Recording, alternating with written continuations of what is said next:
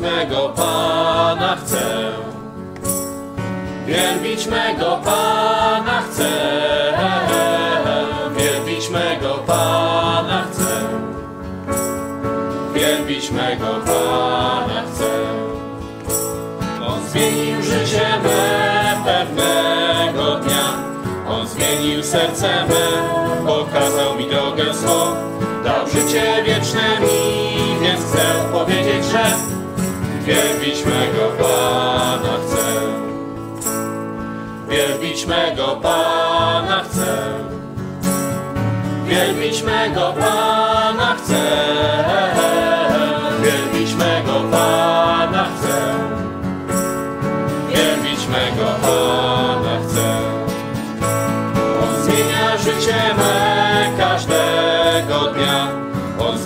serce me wskazuje mi drogę swą.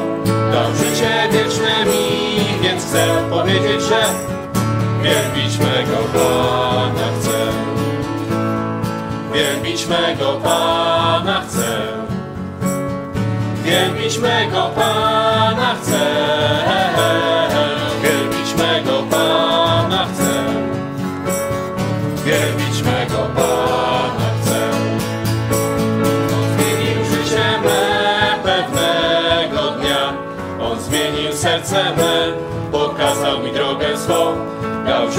wiecznymi, więc chcę powiedzieć, że wielbić mego Pana.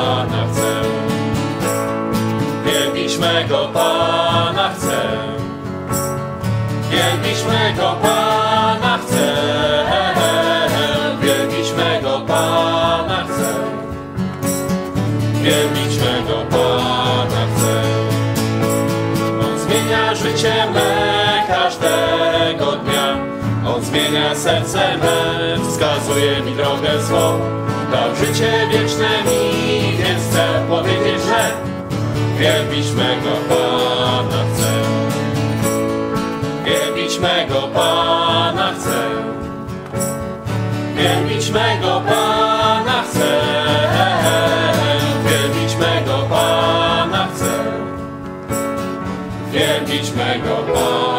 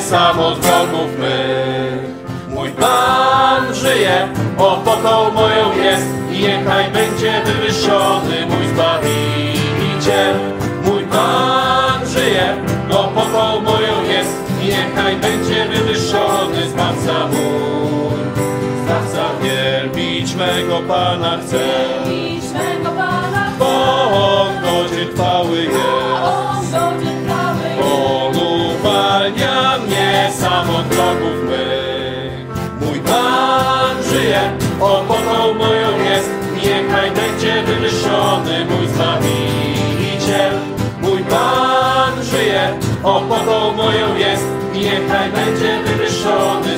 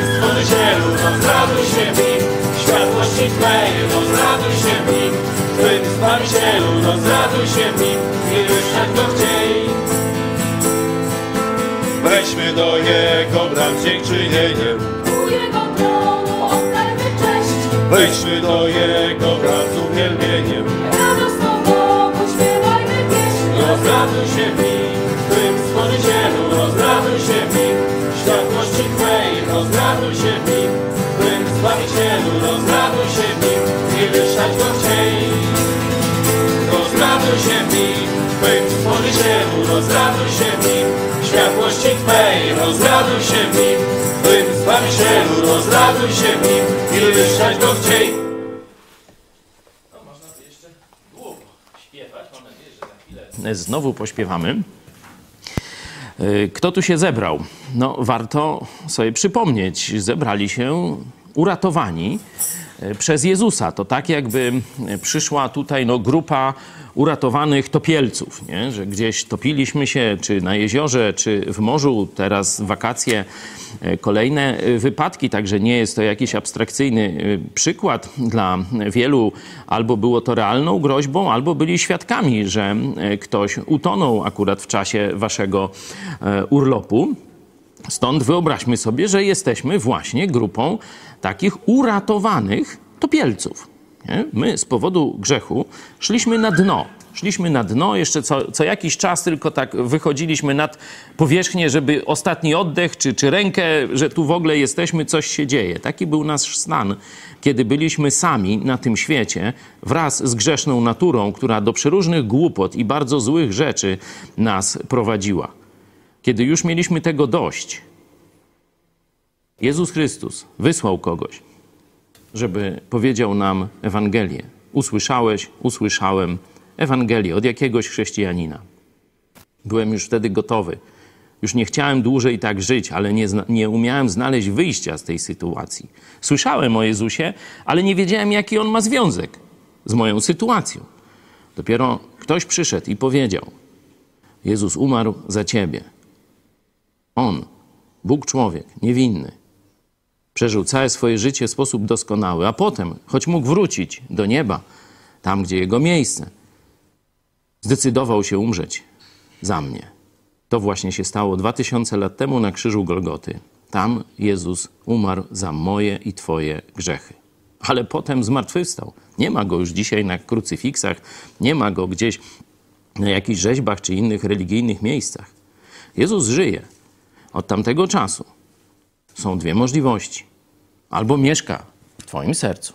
Jeśli już tam mieszka, jest tam na zawsze. Obiecał, że nigdy Cię nie opuści. Albo jeszcze stoi i kołacze na progu Twojego życia. Chce wejść. Mówi w Księdze Objawienia, trzeci rozdział, dwudziesty werset. Jeśli kto posłyszy mój głos i drzwi otworzy. A wcześniej właśnie informuje, że stoi i kołacze. Jezus sam obiecuje: Wejdę do niego i będę z nim wieczerzał, a on ze mną. Także albo Jezus już jest w Twoim życiu, zostałeś uratowany, zostałeś obmyty Jego krwią, wyrwany, można powiedzieć, z ciemności. Tak jak ratownik wyrywa topielca z odmętów i stawia na bezpiecznym brzegu. Tak, ci z nas, którzy już poznali Jezusa Chrystusa, zawołali do Niego osobiście, zostali wyrwani. O tym mówi list do Kolosan. Zobaczcie sobie pierwszy rozdział. Zostaliśmy wyrwani z ciemności przez Boga Ojca i przeniesieni na zawsze do Królestwa Jezusa Chrystusa, do Królestwa Światłości. Tym, którzy jeszcze tego nie zrobili, życzę, żeby jak najszybciej wasze oczy otworzyły się na wasz straszny stan – że choć może życie wam upływa dość beztrosko, to w tym stanie jego końcem jest wieczne piekło. Jeśli byście umarli w tym stanie, idziecie do piekła na wieki i nie będzie już żadnej drugiej szansy, żadnego czyśćca, ani żadnych takich duperszmitów. Idziecie na wieczną kaźń, wieczne piekło. A Jezus stoi i kołacze w każdej chwili, oferując wam zbawienie, ratunek z tego, dokąd zmierzacie. Dlatego Chciałem, żebyśmy teraz kilka minut poświęcili w mniejszych grupach, by wyrazić Bogu wdzięczność, by szczególnie Jezusowi podziękować za to, że umarł za nas na krzyżu. Chciałem, żebyśmy mieli w pamięci zarówno tę wielką sprawę, jaką jest nasze zbawienie dzięki śmierci Jezusa na krzyżu, jak też i mniejsze sprawy, z których nas Bóg wyratował dzisiaj, wczoraj, w tym tygodniu, może miesiącu, a które wryły się Wam w pamięć że mogło być źle, a jednak Jezus Ciebie, mnie ochronił. I żebyśmy Mu podziękowali. Społeczność uratowanych, to jest Kościół właśnie, czyli tych topielców wyratowanych, powinna wyrażać wdzięczność. Tego się spodziewamy. Nie? Jeśli topielcy by się zebrali, powinni się cieszyć, że żyją. Powinni być wdzięczni ratownikom czy ratownikowi. Postarajmy sobie tę analogię przerzucić do naszego życia, zarówno w tym, można powiedzieć, najbardziej fundamentalnym wyborze życie, śmierć, że Jezus nas, że Jezus Ciebie, mnie uratował przed wieczną śmiercią, ale że jest naszym dobrym pasterzem, czyli pomaga nam, odpowiada na nasze modlitwy, ratuje nas w każdej sekundzie czy milisekundzie naszego życia. Pismo Święte mówi, że nawet każdy nasz oddech, to rozumiem, że wydech też, chyba że wydech samoczynnie, ale to niech nam tu fizjolodzy powiedzą, chyba nie. Chyba to jednak tak czytałem, że są potrzebne, ale to kiedyś więcej sobie powiemy o tym, jak zostaliśmy cudownie stworzeni, że możemy oddychać. I to działa. Tak, jak wiecie. Za każdym oddechem stoi Jezus Chrystus. On podtrzymuje każde tchnienie na ziemi. Warto więc zacząć to nasze spotkanie uratowanych przez Niego od wyrażenia Mu wdzięczności. Śpiewaliśmy już na Jego chwałę, a teraz podzielmy się na takie grupy, powiedzmy, siedmioosobowe. Dajmy sobie pięć minut na modlitwę w tych mniejszych grupach. Jeśli jesteście e, sami, to pomyślcie sobie o tym, za co jesteście wdzięczni Jezusowi dziś i módlcie się sami. Jeśli w rodzinach, to w rodzinach. Także teraz na 5 minut rozejdziemy się, można powiedzieć, do małych grup i za 5 minut wrócimy, by razem wielbić naszego Pana i Zbawiciela, Jezusa Chrystusa.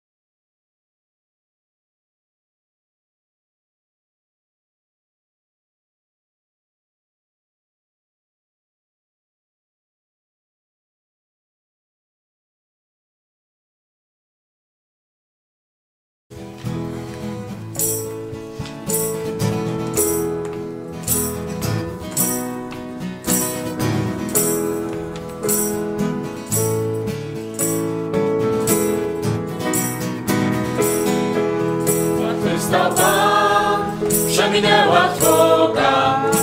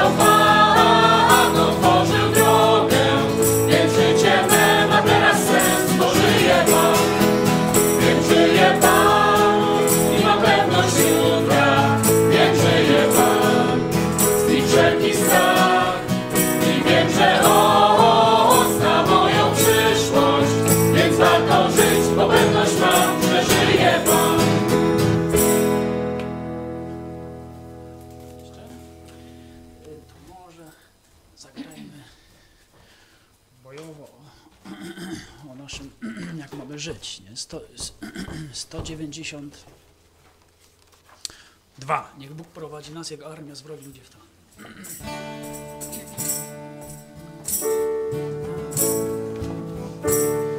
Niech Bóg prowadzi nas, Jego armia z wrogiem idzie w plan. Dziś walki nadszedł czas, zwycięstwa są pisane nam. Do boju dzisiaj wzywa nas ten sam, co zawsze drogi Pan. Jak jeden mąż stoimy, obok świadków towarzyszy nam. Do boju dzisiaj wzywa nas ten sam, co zawsze drogi Pan.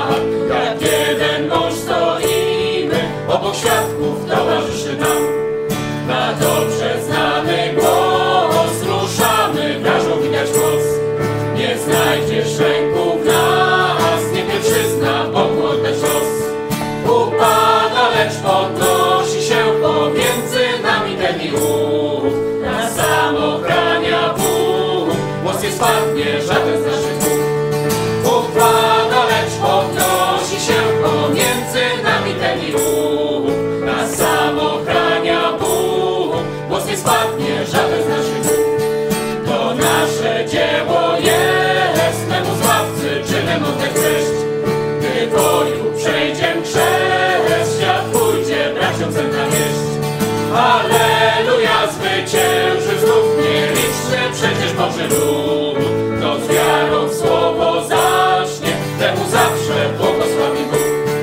Alleluja, zwycięży znów nieliczny przecież Boży lud. Kto z wiarą w słowo zacznie, temu zawsze błogosławi Bóg. Okej. Mamy Pismo Święte i mamy dzisiejsze dylematy, nie? Mamy dylematy związane z życiem małżeńskim, rodzinnym, z życiem zawodowym, czy być z niewierzącym w jednej firmie. Będziemy o tym mówić. No, tytułowe, czy być z niewierzącymi w jednej partii politycznej. I tu sobie często ludzie myślą, no, Biblia została napisana tak y, najbidniej 2000 lat temu i wcześniej, nie? No to pewnie tam nie ma nic na ten temat, nie? Pewnie e, tam jest coś tam o jakichś królach, cysorzach, faraonach, ale żeby tam było o nowoczesnych, demokratycznych systemach, o y, tam prawach człowieka i nie wiem, teraz już prawa małpy też tam w Hiszpanii y, są i tak dalej, i tak dalej, żeby takich, takie dziwowiska, no to już musimy sami sobie radzić. Czy to prawda? Czy rzeczywiście tamten świat tak bardzo różni się od naszego świata? No, mam tu przed sobą panią doktor filozofii. Nie? Y, Od razu niech zejdzie ci stres, y, Gosiu. Nie będę cię o nic pytał, tylko jakbym kłamał, to y, podnoś rękę i głośno krzycz, nie? że coś jest nie tak. Filozofia, proszę bardzo. Co mądrego wymyśliła filozofia współczesna? No i tu jest takie wielkie nic, cisza, spokój, nic nie ma. E, Wielcy filozofowie, także polscy, profesor na przykład, pani e, doktor e, Gazdy, no jasno stwierdzają, że wszystko co najważniejsze, to kiedy w filozofii się zrodziło? No właśnie. Te dwa i trochę więcej tysięcy lat temu to Grecja. jest, można powiedzieć, matką filozofii. Żeby tam nie było, że jakiś kult będzie teraz na Uniwersytecie Zielonogórskim. A nie wiem, czy Gosiu słyszałaś, że prezydent Zielonej Góry całkowicie schyział. A, tak, słyszałaś, no to. Ciekawe, co na to profesor Jotkowski, ale to inna sprawa. Ten temat może poruszymy jutro o 13. Także cała, cały fundament filozofii, o tu magister filozofii, potwierdzasz też? To, to kamerą możemy nawet pokazać, kiwa głową. Także ja nie jestem filozofem, jestem filozofem am amatorem, czyli se mogę pofilozofować na własny rachunek, a on jest taki licencjonowany filozof nie? i też tego go e, uczył między innymi również profesor, wtedy chyba jeszcze doktor habilitowany, czy już profesor Jotkowski, no to dobrze. E, filozofia opiera się na tym, co się działo w czasach apostoła Pawła i wcześniej. Kiedy apostoł Paweł szedł na Reopag, pokazywaliśmy wam, nie? Tę, tę skałę, gdzie właśnie elita grecka się spotyka, to właśnie do tych między innymi niektórych jeszcze e, ze schyłkowych, można powiedzieć, filozofów, bo to już Grecja schyłkowa w tym czasie. No a ktoś powie, no ale prawo, to, to już, to nie, to co to tam, tam z Biblii, to jakiś dekalog mają, jakieś 10 takich prostych przepisów i, i w ogóle to do niczego teraz, nie? No dobrze, to już mówiłem wielokrotnie, prawnika Czekaj, jest on tu gdzieś, powinien być. A, siedzi w reżyserce. To Aniu, y, jakbym też mówił nieprawdy na temat y, prawa, to też głośno krzycz. Gdzie przenosi się studentów na pierwszym roku prawa? Na każdej uczelni, praktycznie w świecie no, cywilizowanym, bo tam w Chinach to może ich uczą jakiś marksizmu, leninizmu, to, ale mówię o normalnym świecie. Gdzie? Do Rzymu do Republiki Rzymskiej, do praw rzymskich. Czyli zobaczcie, kiedy chcemy filozofię, no to czasy, można powiedzieć, Jezusa, mówiąc w pewnym uproszczeniu. Nie? Kiedy chcemy o ustroje polityczne, no to mamy tam oczywiście tych królów, cesarzy, e, faraonów, mamy teokrację żydowską, ale mamy też demokrację grecką. To przecież właśnie z tego czasu pochodzi. Tu Biblia też to omawia, też, że tak powiem, występuje Chrześcijanie apostołowie występują w czasach demokracji. Chcecie republikę? Proszę, macie republikę rzymską. Oczywiście już są cesarze, ale jeszcze pamięć o republice, jeszcze tam senat i te sprawy ciągle tam się kotłuje. Także sprawy republikańskie też są. Nie? Oczywiście małżeństwo to cały czas było, to tego nie będę udowadniał. Nie? Także zobaczcie, że nasz świat zbudowany jest właśnie na czasach starożytnych, jeśli chodzi o wytwory mentalne. Biblia pochodzi z tamtego czasu, filozofia grecka i prawo rzymskie to praktycznie z tych samych tam kilkaset lat i to wszystko mniej więcej powstawało w tym czasie i cała ludzkość buduje na tym. Także jakbyście tak przychodziło wam do głowy, że my żyjemy w takich, wiecie, no jakichś takich oświeconych czasach, a tam to wszędzie ciemnota, to naprawdę w którą dziedzinę życia byście nie weszli, to zobaczycie, że podwaliny pod te dziedziny życia dali starożytni. Czy wyobrażacie sobie, to siądźcie mocno, żebyście nie spadli z fotela. Kto wymyślił teorię ewolucji? No, większość ignorantów powie Darwin. Nie? Tacy trochę lepiej zorientowani powiedzą nie Darwin, tylko jego kolega, któremu on ukradł ten pomysł. Nie? Ale i to nie jest prawda. Tak, starożytni Grecy już wymyślili teorię ewolucji. Także no, gdzie nie wsadzisz ręki, wtedy znajdziesz oczywiście czasy antyczne, czasy starożytne. Czyli teraz, kiedy szukamy mądrości do tego, jak żyć we współczesnych czasach, kiedy sięgamy do Biblii, to wiecie, nawet z punktu widzenia takiego e, odrzucającego Boga, czyli materializmu, to też sięgamy we właściwym kierunku. Tak jak cała filozofia sięga te dwa, dwa i pół tysiąca lat do tyłu, tak jak prawo sięga te dwa, dwa z hakiem lat do tyłu, do prawa rzymskiego, tak i my, jeśli chodzi o moralność czy życie duchowe człowieka, no sięgamy sobie do Biblii, e, która też mniej więcej z tych czasów pochodzi, szczególnie Nowy Testament, bo Stary to dużo wcześniej. Czyli zobaczcie, że e, wszyscy czerpią pełnymi garściami z antyku, zarówno w sztuce, w filozofii, w prawie, w polityce, a jak ktoś sięga do Biblii, jeśli chodzi o moralność, e, mówię, to to przestarzałe. No, zobaczcie, no przynajmniej niekonsekwencja. Warto by jednak e, pomyśleć, czy i Biblia nie e, jest dobrym źródłem, jeśli chodzi o e, normy naszego życia społecznego, rodzinnego, duchowego, państwowego i tak dalej, kościelnego, no to to już chyba oczywiste. My zastanawiamy się, jak współczesny człowiek ma się odnaleźć w tych y, różnych, mm, powiedzmy, sytuacjach, sytuacjach biznesowych, sytuacjach politycznych. Wyszliśmy od tego pytania, czy chrześcijanin może być z niewierzącym w jednej partii politycznej. E, Także to jest nasze kluczowe pytanie, kluczowy tekst, któryśmy czytali. Przeczytajmy jeszcze raz. To jest drugi Koryntian, szósty rozdział, tam gdzie są granice wspólnoty chrześcijan z niechrześcijanami pokazane. To jest szósty, drugi Koryntian, szósty rozdział, od 11 możemy przeczytać do 7:2. Usta nasze otwarły się przed wami, Koryntianie, serce nasze szeroko się otwarło. Nie u nas jest wam ciasno, ale ciasnota jest w sercach waszych. Ponieważ zaś należy się odwzajemniać, przeto jak do dzieci mówię, rozszerzcie i wy serca wasze. Nie chodźcie w obcym jarzmie z niewiernymi, bo co ma wspólnego sprawiedliwość z nieprawością, albo jakaż społeczność między światłością a ciemnością? Albo jaka zgoda między Chrystusem a Belialem, albo co za dział ma wierzący z niewierzącym? Jakiż układ między świątynią Bożą a bałwanami? Myśmy bowiem świątynią Boga żywego, jak powiedział Bóg. Zamieszkam w nich i będę się przechadzał pośród nich, i będę Bogiem ich, a oni będą ludem moim. Dlatego wyjdźcie spośród nich i odłączcie się, mówi Pan, i nieczystego się nie dotykajcie, a ja przyjmę was. I będę wam ojcem, a wy będziecie mi synami i córkami, mówi Pan Wszechmogący. Mając wtedy tę obietnicę, umiłowani, oczyśćmy się od wszelkiej zmazy ciała i ducha, dopełniając świętobliwości swojej w bojaźni Bożej. Zróbcie miejsce dla nas w sercach waszych, nikogo nie skrzywdziliśmy, nikogo nie zepsuliśmy, nikogo nie oszukaliśmy. Dzięki. Narracja jest troszkę w szerszym kontekście. Oczywiście główne te nakazy y, są jaka tu od y, 6.14 y, nie chodźcie w obcym jarzmie z niewierzącymi, to jest główny nakaz i później są te niemożności, jaka wspólnota, jaka społeczność y, i tu są te y, różne takie antagonizmy przedstawione.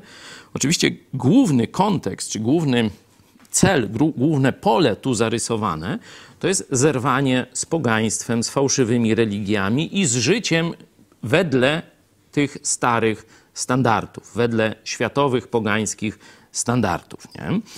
Yy, Tu mówiliśmy o tym obszarze duchowym, że e, oni odchodząc czy wracając do tych pogańskich swoich zwyczajów, do pogańskich religii, no coraz bardziej odwracają się od apostoła Pawła, czyli od innych chrześcijan. Nie? To, to miejsce w sercu. Ale o tym mówiłem tydzień temu, nie będę tego powtarzał. Jeśli ktoś chce się cofnąć, to zachęcam, jeśli ktoś jest pierwszy raz z nami.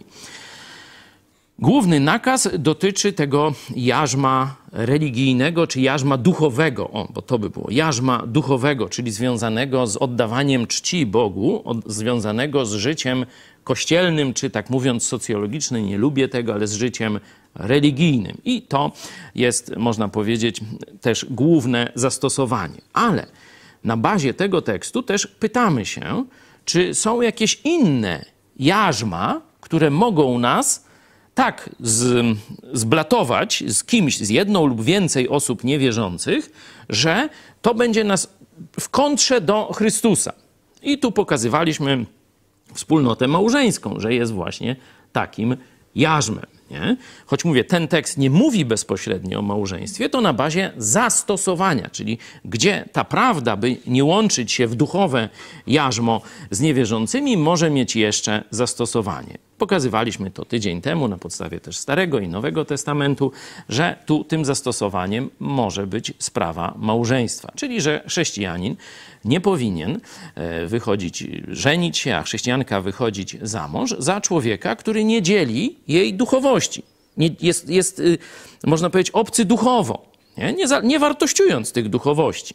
Tylko jeśli małżeństwo ma być związkiem na wszystkich tych polach, czyli na tym najprostszym polu mm, fizycznym, na polu wspólnego życia, czyli tam polu psychicznym, no to musi być też związkiem na polu duchowym, żeby te inne związki mogły właściwie na tym fundamencie wspólnoty duchowej funkcjonować. Nie? I o tym mówiłem, dlatego nie chcę za długo czasu poświęcać. I teraz skończyliśmy tym pytaniem, czy na przykład e, posiadanie niewierzącego wspólnika w firmie to już jest, y, że tak powiem, jarzmo z niewierzącym, czy to jest coś dopuszczanego, dopuszczalnego z punktu widzenia chrześcijaństwa. Oczywiście nie mówię o zatrudnianiu niewierzących pracowników przez wierzących pracodawców, nie? No bo to jest oczywiste, e, że tego absolutnie Biblia nie zabrania. To nie jest łączenie się w jedno stałe jarzmo, które może człowieka do zła prowadzić, nie? No bo tak odciągać od Chrystusa i prowadzić do zła. W naszej przecież e, redakcji mieliśmy niewierzące osoby i całkiem e, dobrze sobie radziły. Pamiętam takiego Kamil, tak? Kamil, nie, on chciał być księdzem, ale mu nie wyszło i później pracował przez chyba koło roku, nie? tak szacuję, w naszej redakcji. Bardzo, bardzo fajnie prowadził programy. Pewnie niektórzy z naszych starszych widzów go pamiętają i lubią rozstał się też y, uczciwie y, z nami, także jest to możliwe. Daliśmy tego też wielokrotnie y, przykład. Nie? Tak nawiasem mówiąc, wolę uczciwych niewierzących niż nieuczciwych pseudochrześcijan, czy tam udających chrześcijan, bo, bo z tymi to już było, było różnie oszustów. Tu się paru też w, przez nasze środowisko przewinęło. Ale spora część niewierzących pracowników, niewierzących w naszym sensie, nie? oddania swojego życia e, Jezusowi, oni tam w coś wierzą, w różne rzeczy, czy, czy w Boga wierzą ogólnie, ale nie tak jak my, w tym sensie biblijnym. Stąd nazywam ich niewierzącymi, tylko oczywiście z naszej e, perspektywy bardzo dobrze współpraca układała się, czy układa. Czyli nie mówię o relacji e, pracodawca-pracownik, czy odwrotnie. Mówię o relacji, gdzie wchodzimy w taką spółkę. To może Aniu mi pomożesz, jak się nazywają takie spółki, gdzie e, jeden i drugi, niekiedy może być trzech, to gwarantują wszystko swoim majątkiem, czyli jak ten drugi zrobi oszustwo, no to spada na pierwszego i odwrotnie. Spółka cywilna na przykład, jak dwóch y, takich. No i teraz pytanie, czy chrześcijanin powinien z osobą niewierzącą, czyli z niechrześcijaninem, e, wchodzić w taką spółkę cywilną. Zdaje się, tym pytaniem,śmy się pożegnali, nie? jako praca domowa. No to poproszę, żebyście podzielili się swoimi przemyśleniami. Proszę, można zabierać już głos. Mamy możliwość łączeń internetowych, mamy możliwość pisania na maila, kontakt małpa itspodprat.pl. Jest chyba czat, możemy teraz włączyć czat, jeśli nie ma, to poproszę. Yy, można na komunikatorze się łączyć. Kto miał swoje jakieś przemyślenia, dlaczego tak, dlaczego nie, z uzasadnieniem poproszę.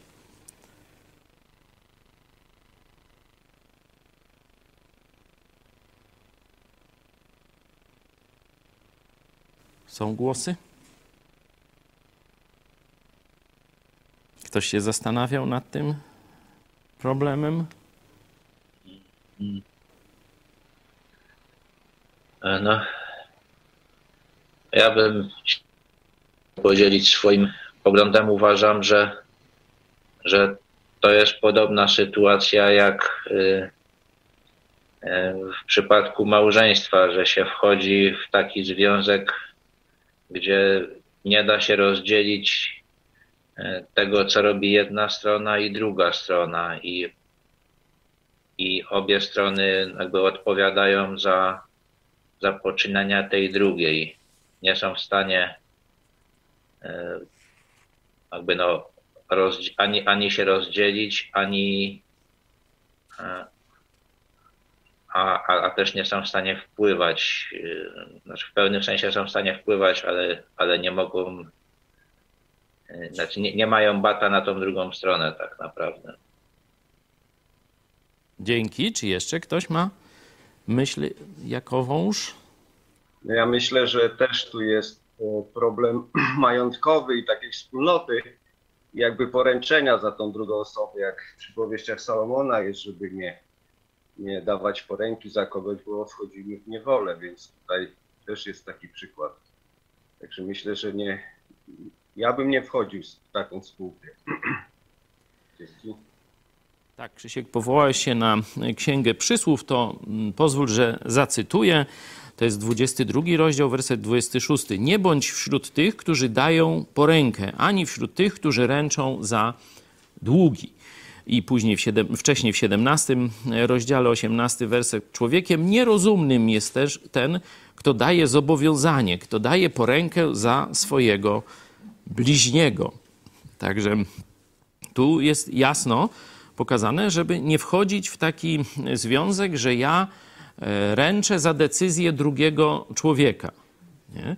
A jeśli już wiemy, że on nie służy Jezusowi Chrystusowi, tylko jakimś innym celom, no to to już jest, że tak powiem, do kwadratu niebezpieczeństwo. Nie? Znamy przecież wiele takich historii z y, życia, y, jakby to powiedzieć, no, takiego pozakościelnego, że wiele takich spółek cywilnych się bardzo źle skończyło dla którego, znaczy dla jednego zwykle, nie? No, drugi stał się oszustem, narobił długów, czy, czy nawet takich przestępstw karno-skarbowych i teraz te wszystkie przestępstwa tak samo, y, że tak powiem, dotyczą tego drugiego niewinnego, jak gdyby. On nic nie wiedział, on nic nie zrobił, a będzie siedział no tam w Polsce to rzadko, ale bo to prawo nie funkcjonuje, e, ale w normalnym kraju to by, to by siedział. Nie? Czyli e, jeśli zależność zawodowa, bo tak można by taką ogólną zasadę, jeśli zależność zawodowa sprowadza na ciebie odpowiedzialność za czyny drugiego człowieka, na które ty nie masz wpływu żadnego, nie? szczególnie te czyny moralne związane z prawem, nie? bo jeśli tylko to jest na przykład, że wiesz, no, to jest kierowca i ty siedzisz jako pasażer, nie? to nie o tym mówię. Nie? Ale właśnie te tam, gdzie będą wybory moralne, to już to jest związanie, które może cię ciągnąć w złą stronę i odciągać od Jezusa. Czyli trzeba się z tego jak najszybciej wyplątać, a jeśli można, nie wchodzić w takie spółki, że tak powiem. Czy jeszcze ktoś chciałby coś dodać? Ja tu może trochę się z innej strony, bo e, myślę, że jeśli ktoś wchodzi w spółkę, no to wchodzi z osobą, którą przypuszczalny zna. I jeśli to jest osoba, która jest moralna, nie, nie mówię tu, że wierząca, ale moralna i, i ta druga osoba ją zna, wie, że ta znajomość z nim już jest tak powiedzmy kilka, kilka lat i robią spółkę, no nie, niekoniecznie można to odnieść do małżeństwa, bo małżeństwa nie można rozwiązać. Małżeństwo jest na całe życie jedno, a z biznesu można w każdej chwili wyjść. Można utopić finansowo powiedzmy, ale można z tego wyjść. Także jeśli z uczciwą osobą się wchodzi, to moim zdaniem można by wejść. Mhm. Bo co innego jest wspólne przedsięwzięcie jakieś, gdzie na przykład ludzie łączą swój kapitał i razem ryzykują w sensie biznesowym. Nie? To to tak, jak najbardziej to, co powiedziałeś, to się zgadza. Ale kiedy ręczysz za uczciwość drugiego człowieka, to troszkę się sytuacja moim zdaniem zmienia. Że wiecie, co innego jest, kiedy łączymy swój kapitał i wspólnie ryzykujemy na rynku, nie ma problemu. A co innego, kiedy ja y, swoje życie, że tak powiem, daję w rękę drugiego człowieka. Nie? Czyli jeśli on na przykład w naszej firmie nakradnie, czy na przykład y, jakieś prawo tam y, złamie, no to wtedy to uderzy we mnie. Ja będę na równych prawach odpowiadał za to, co się stało w naszej spółce, jak on. To tu bym jednak przestrzegał. A i w tej sytuacji w tej sytuacji, tak jak powiedziałeś, że znamy już kogoś, wiemy, że to jest uczciwy człowiek i tak dalej, nie? Y, tu sytuacja jeszcze jest taka, że ludzie się zmieniają. Nie? My się zmieniamy, no to i też niewierzący też się zmieniają. Nie? Znam przynajmniej dwa takie bardzo, y, no, od, szczegółowo znam sytuacje, gdzie, gdzie ludzie wchodzili w spółkę deklarowali sobie przeróżne rzeczy, a potem ci niewierzący przyjaciele oszukiwali chrześcijanina w tej spółce. Nie? Tak. I to nie myślę, że oni chcieli na początku, wchodząc w tę spółkę, chcieli go oszukać. Tylko problem jest taki, że kiedy jesteśmy, że tak powiem, na początku drogi, on nic nie ma, ja niewiele mam i tak dalej, no to wtedy obiecujemy sobie gruszki na wierzbie i wtedy, kiedy by nastąpił ten podział, powiedzmy, no to dość łatwo nam, bo i tak niewiele się dzieli, nie? Niewieleśmy mieli, niewiele się dzieli, nie? Ale wyobraźcie sobie, że ta spółka odnosi sukces. Nie? I już nie są dziesiątki tysięcy złotych, tylko miliony w obrocie czy, czy w majątku trwałym firmy. I teraz niewierzący mówi: Słuchaj, już jestem stary, idę na emeryturę albo chcę się zająć czymś innym. Y, podzielmy spółkę, ty mnie spłacisz. Oczywiście ja nie będę, nie będę tutaj tam żądał od ciebie, żebyś od razu jednego dnia mi wszystko wypłacił, no bo to by była paraliż spółki, a może i bankructwo, ale gdzieś tam na przeciągu pięciu lat mi tam wszystko spłacisz i tak dalej. Oj, tu się już zaczynają schody. Praktycznie nie słyszałem sytuacji, żeby, y, żeby takich schodów nie było. Tu już te wszystkie deklaracje sprzed powiedzmy 15 lat, kiedy zaczynali robotę, już nieaktualne są. Zwykle chrześcijanin wychodzi, to nie, nie chrześcijanin, bo tak samo i, i nie chrześcijanina by też potraktowali. Wychodzi, że tak powiem, z kilkunastoma procentami tego, co miał obiecane na początku. I takie historie mogę wam opowiedzieć. To wydarzały się tutaj, nawet siedzą niektórzy e, z takimi historiami. Nie jest to istotne. To się dzieje. Czyli pamiętajcie, człowiek się zmienia wraz z rozwojem firmy pokusa rośnie. To już nie jest, kiedy byliśmy młodzi i mieliśmy po 500 zł w kieszeni, nie? Czy, czy coś takiego. Teraz mamy firmę wartą parę milionów. I czy teraz ją, że tak powiem, tak samo chętnie podzielę, jak wtedy te 500 zł czy 1000, nie? Ludzie się zmieniają. Pamiętajcie o tym, że ten, który był szlachetny w jednej rzeczy, niekoniecznie musi być dzisiaj szlachetny. A teraz weźcie jeszcze następny czynnik pod uwagę. Ten wasz wspólnik się ożeni. Powiedzmy, był kawalerem, na studiach się poznali, fajnie było. Ty się ożeniłeś, powiedzmy z chrześcijanką, ona się tam jest ci uległa, nie wtrąca się w te twoje biznesy, nie, nie powiedzmy, nie ustawia cię przeciwko tego wspólnik, temu wspólnikowi, ale on z jakąś głupią babą mógł się ożenić. I co wtedy się dzieje? Każdego dnia w domu on słyszy, ale przepłacasz temu, on cię wykorzystuje. I jak myślicie, poddany obróbce wasz przyjaciel tak przez powiedzmy 8 lat, czy się zmieni? No, Zgadnijcie, bo ja nie muszę zgadywać, ja wiem. Także Arek, tu fajnie, ale trzeba brać pod uwagę te czynniki. Dzięki. Czy ktoś jeszcze?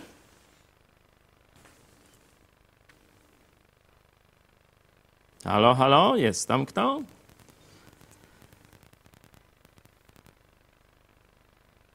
No, jeśli sprawa biznesu jest prosta, to wróćmy jeszcze do tej e, sprawy, czy możemy być w jednej partii politycznej. No tu są dwie szkoły. Nie? Pierwsza szkoła to, że nie, taka dość proste, nie, e, że nie w takim sensie, że e, chrześcijanie powinni być tylko w chrześcijańskiej partii politycznej, nie? czyli ta partia powinna mieć w nazwie jakoś albo biblijna, albo e, chrystusowa. Słucham? No nie, to już inna, inna sprawa, czyli że to powinna być chrześcijańska partia. No i ona tam próbuje e, samodzielnie działać na rynku politycznym. Tylko, że no, przypomnijmy sobie ostrzeżenie Jezusa, że chrześcijan będzie zawsze e, niewielki procent w społeczeństwie. Nie? Jezus powiedział, że jest wąska droga i szeroka. No to jakie procenty maksymalnie jeśli byście sobie, tu mógłbym wam wizualnie pokazywać, nie? E, że gdzieś chyba dwa, przy 20-25% kończy się ta taka diametralna różnica pomiędzy szeroką a wąską drogą. Już powiedzmy te 30-70 to już, to już są takie porównywalne. Gdzieś, żeby było wąska, szeroka, to jest od kilku do maksymalnie 20%. I jak badania były takie chrześcijańskie robione, ile jest, ilu jest chrześcijan nowonarodzonych w przeróżnych narodach. Tam y, to wiecie, nawet nie Stany Zjednoczone miały najwięcej, no bo to jest wielkie państwo, tam są Stany bardzo chrześcijańskie, no i są Stany mniej. Nie? Tu widzicie wielkie miasta, no to już dżungla komunistyczna. Mm, także to nawet nie Stany Zjednoczone, tam wiem, że chyba Norwegia miała tak w latach 80. największy e, procent nowonarodzonych chrześcijan i to było chyba 21 i jakiś tam po przecinku, nie? Najwięcej w ogóle w całym świecie. Gdzieś jeszcze jakiś tam jeden stan w Indiach, to takie dziwne, ale w Indiach był jeden stan, taki malutki, tam dwa miliony chyba ludzi, no to wiecie, w tym całym taki powiacik jakiś, no ale to stan się tam jakoś nazywał. To też pamiętam, że miał właśnie około 20%, to były takie chyba mm, społeczności takie pseudo-państwowe, no bo stan nie jest państwem, no ale takim blisko, blisko państwu. Czyli widzimy, że i z tego porównania wąska i szeroka droga i z takiej statystyki historycznej można powiedzieć, że w żadnym społeczeństwie tych 20% nie daje się przekroczyć. A jeszcze weźcie nałóżcie na to, że przecież chrześcijanie nie są monolitem nie? że chrześcijanie nowonarodzeni też mogą być durni, mogą być nie ignorantami, także mogą, wiecie, nie wszyscy będzie partia chrześcijańska zgodna z Biblią, ale oni nie są zgodni z Biblią, są zbawieni, ale głupi są, no to się można, przecież znacie takich, nie?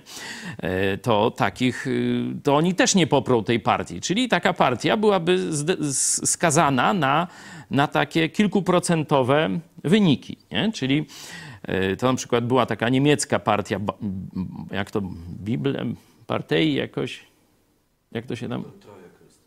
Bibl... No to właśnie tak, tam mam nadzieję, że trochę Macieja było słychać, no tam po szkopsku, to nie wiem. W każdym razie, e, w każdym razie ona miała poparcie na poziomie 1% czy mniej, nie? No to, to także rozpoznanie bojem mniej więcej tak, e, tak wychodzi, nie?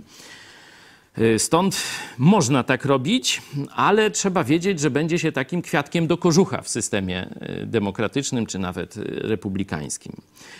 No to inny, inny, inna jakaś taka mm, hipoteza, czy inna możliwość, no to jest, że chrześcijanie wchodzą do takich świeckich partii, w ogóle niezwiązanych z, z tym, z jakimiś wartościami moralnymi. Nie? To jest takie zaprzeczenie, znaczy można powiedzieć przeciwny poziom. Nie? Znaczy oczywiście jest taki poziom świadków Jehowy, że w ogóle się nie angażują w życie statku, no ale to e, o tym nie mówię. Mówię już o tych chrześcijanach, o chrześcijanach po pierwsze i o tam mających jakiś przynajmniej y, takie drobne rozumienie zobowiązań wobec swojego państwa czy e, narodu, no to drugim takim podejściem to jest, że wchodzimy do jakichś partii. I rzeczywiście w Polsce mniej więcej to jest ćwiczone. Wiecie, w jakich partiach najwięcej jest e, nowonarodzonych chrześcijan? Czy przynajmniej takich no, odwołujących się do kościołów, do, e, czy tam do, do Jezusa bezpośrednio? Tak, to nie są partie prawicowe. Nie? Zwykle ci e, członkowie kościołów chrześcijańskich w Polsce popierają różnie rozumianą lewicę. Albo jest to SLD, albo nawet e, takie e, jakieś wypociny palikota. Nie? To pokazywałem kiedyś ze wstydem, że w tym najbardziej takim, to prawda nie są to nowonarodzeni chrześcijanie, no ale odwołujący się do Biblii luteranie, to tam poparcie Palikota w niektórych tych luterańskich wioskach sięgało tam, nie wiem, 70 czy nawet może więcej procent. Nie? To, to taki wstyd. No, czyli to jest mniej więcej stan za stany. Nie? No i teraz pytanie, czy jest jakaś droga, droga pośrednia, nie? Czy, czy można elementy dobre i złe z tych, znaczy dobre z obu tych scenariuszy zebrać razem. No i myślę, że rzeczywiście powinna być jakaś formacja, która która odwołuje się jasno do wartości chrześcijańskich, nie? ale powinna ona funkcjonować w jakiejś szerszej federacji politycznej, nie? partyjnej. Coś takiego udało się stworzyć w Stanach Zjednoczonych, ta partia e, republikańska, nie? chociaż tam nie ma takich, wiecie, wydzieleń, że tutaj są e, republikanie baptyści, tutaj republikanie mormoni, e, chociaż to ma znaczenie. Przypominam, taki kandydat chyba przeciw Obamie występował. Jak on się tam nazywa? Nie, nie, nie, nie. Mm, taki na ry chyba. Romney, no, y, to on, y, on był, znaczy jest, bo on żyje, on jest mormonem i spora część chrześcijan, no, tutaj powiedziała weto, nie będziemy głosować na, y, no, przedstawiciela kultu, nie? I przegrał. Nie? I wygrał tam, wiecie, to chyba z Obamą to było, nie? Dobrze pamiętam? No to wiecie, jak to się skończyło chyba jednak ja na miejscu tych, tych chrześcijan jednak bym poszedł na wybory i biorąc pod uwagę, że podziela te wartości tej partii republikańskiej, te fundamentalne, to zagłosowałbym nawet na Mormona w tym momencie, żeby ratować państwo, a nie być wiernym swoim jakimś takim bardzo wąsko, czy no dobrym, ale jednak e, nie. E, świat nie musi podzielać wszystkich naszych wartości o tak bym powiedział, nie? Dlatego ta partia, będąca federacją różnych, y, bo mogliby być republikanie katolicy, republikanie ateiści, nie? bo są, myślę, że spora część y, ateistów w Polsce podzielałaby wartości republikańskie, że oni chcą takiego państwa, żeby tak funkcjonowało, żeby to było nazwane dobrem, a to, żeby było nazwane złem. Skąd oni sobie to wyprowadzają, to mnie nie obchodzi, ale zgadzają się, żeby uznać to za dobre, a to za złe. Czyli partia republikańska to jest taka, która mówi nie, że my będziemy wartości głosować, nie? I dzisiaj na przykład powiemy, że złodziejstwo jest złe, a za powiedzmy 30 lat przegłosujemy, że złodziejstwo jest dobre, nie? No bo tak demokracja funkcjonuje, nie? Tak socjalizm przecież y, funkcjonuje, tylko partia republikańska to jest taka, że umawiamy się, że to są wartości niekwestionowane. To są wartości fundamentalne, że złodziejstwo jest złem, cudzołóstwo jest złem i tak dalej, i tak dalej. A skąd my wyprowadzamy te wartości, czy skąd czerpiemy moc do wprowadzenia w życie tych wartości, to już zostawiamy każdemu indywidualnie. Nie? To już niech każdy robi jak y, chce w tym, w tym obszarze, ale z, z, zgadzamy się do tego, do tego, co jest dobre, a co jest złe i mniej więcej określamy metody funkcjonowania tego e, państwa. Nie? I zgadzamy się ich przestrzegać. Czyli myślę, że coś takiego jest y, formą optymalną. Czy jest, może być tam jakieś stowarzyszenie, czy partia polityczna o takich biblijnych jakichś nazwach i e, biblijnych takich warunkach wstępu, że to musi być tam chrześcijanin, członek kościoła i tak dalej. Proszę, niech sobie tam ta partia tak ustali, ale by była w jakiejś większej federacji, partii takiej zwanej republikańską lub jakoś tak, która by miała szansę zdobyć 50% wyborców. Nie? No bo wtedy dopiero można rządzić. Także osobiście ja bym szedł w tym kierunku. Jako ten przykład to pokazywałem e, statek. Pamiętacie, jak apostoł Paweł, nie będziemy czytać całego fragmentu, bo to robiliśmy tydzień, e, tydzień e, temu, ale zobaczmy końcówkę tej historii na statku, kiedy apostoł Paweł musi, znaczy no musi, nie, to nie musi, tylko się decyduje na współpracę z jedną partią przeciwko drugiej partii. Czyli buduje koalicję, można powiedzieć. Coś jak właśnie ta federacja. E, wiemy już, e, to jest 27 rozdział, wiemy, że ten statek e, Paweł radził, żeby nie wypływał. Większość postanowiła, żeby wypłynął. No to i on musiał. Wypłynął z nimi, no już są umęczeni, już się żegnają z życiem. E, I Paweł ich tam pociesza, czyli widać, że chrześcijanie to są tą, tą siłą, która ma dawać nadzieję e, społeczeństwu, szczególnie w złych jakichś czasach bo jak jest dobrze, no to tam wszyscy myślą, że i tak będzie jeszcze lepiej. No nie, właśnie często się, e, często jest inaczej, że po tym jak jest dobrze, to jest źle później, a jak jest źle, to wiecie jak może być? Jeszcze gorzej. No taka jest rzeczywistość i tak często w życiu bywa. I e, mówi, że już niedługo Bóg ich wyratuje, i wtedy ta niewierząca część pasażerów statku, czy może tych, co są na statku, to pewnie 200 osób, może to takie dużo, nie tam wiecie, trzech, czterech, nie? Czyli można powiedzieć, że to jest taka mikrospołeczność już, nawet w tym sensie państwowym. Tam jest partia żeglarzy i partia żołnierzy, nie? No i partia chrześcijańska tam. Czyli trzy, można powiedzieć, partie są na statku. I co chce zrobić partia żołnierzy? Y, partia, przepraszam, żeglarzy.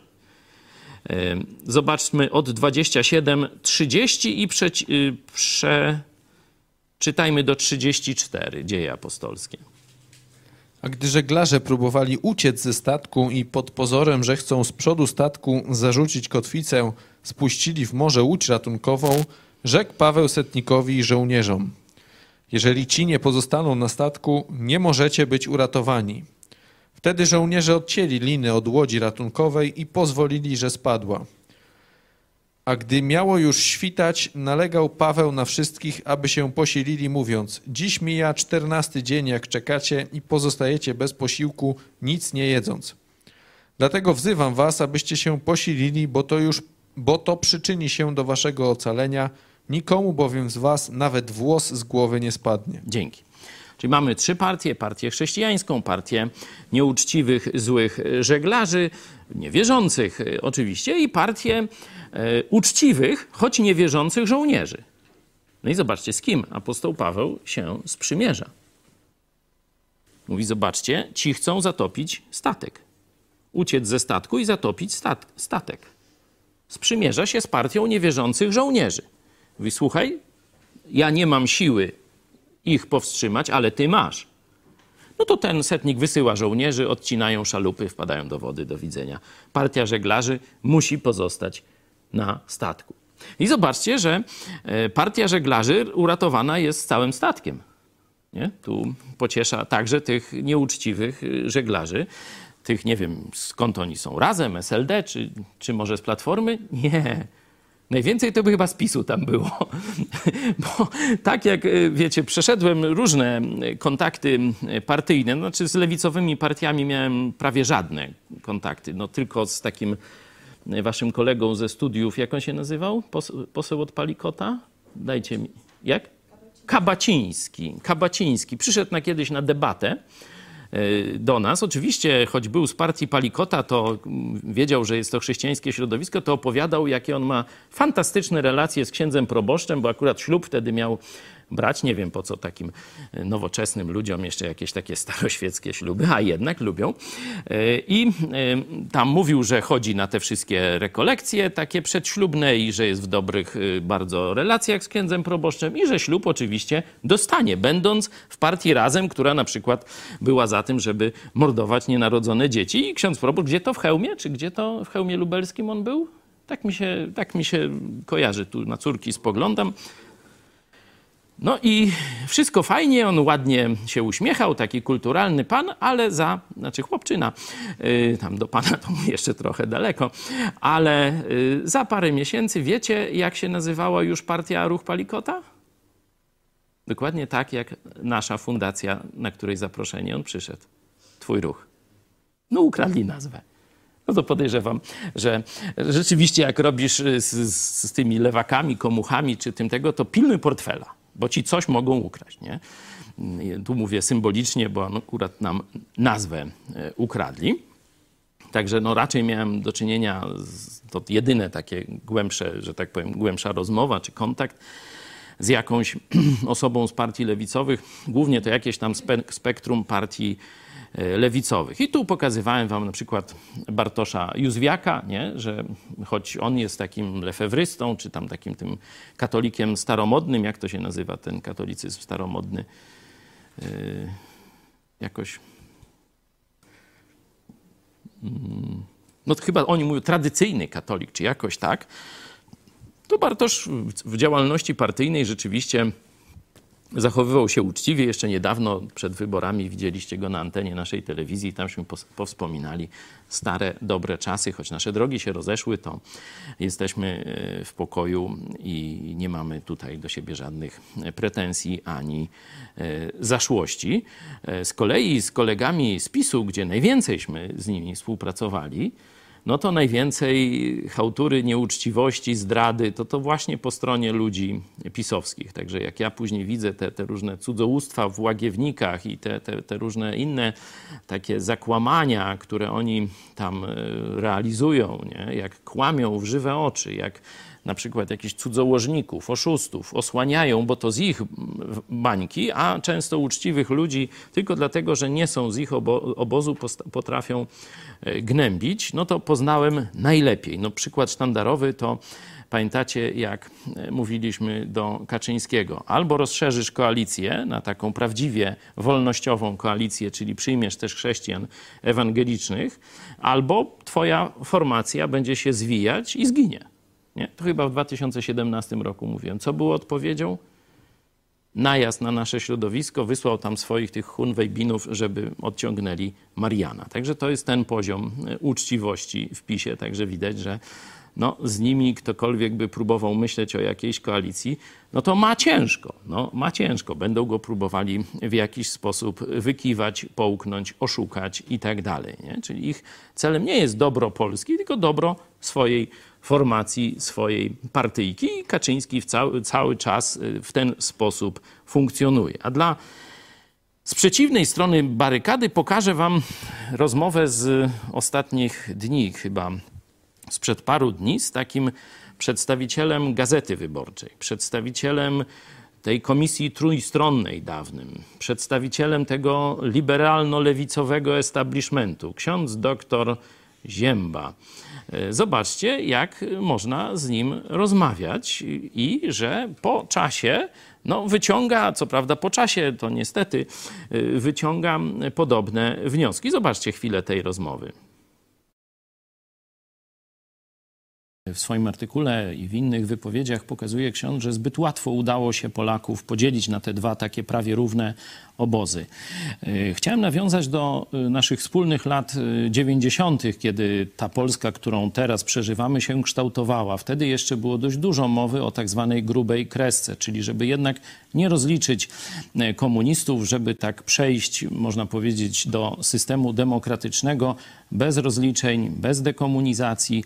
Czy mm, dzisiaj, patrząc z perspektywy już tych kilkudziesięciu lat na tamte czasy, e, uznaje ksiądz to za dobry wybór? Czy czasem właśnie ten brak sprawiedliwości, on się dzisiaj na mnie odzywa w tych bardzo głębokich i emocjonalnych e, podziałach? Każdy przypadek kolaboracji jakiejś z- w PRL-u był jednak bardzo różny i, i wśród księży, i wśród świeckich, i wśród partyjnych funkcjonariuszy. Bywali partyjni funkcjonariusze bardzo rzetelni, uczciwi, zaangażowani w dobre sprawy. Mało ich było, ale bywali oczywiście.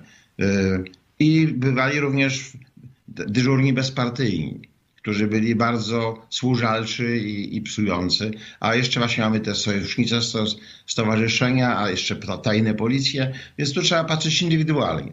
Jakoś tam. Natomiast moralnie i, i intelektualnie tak, trzeba było opisać dużo lepiej.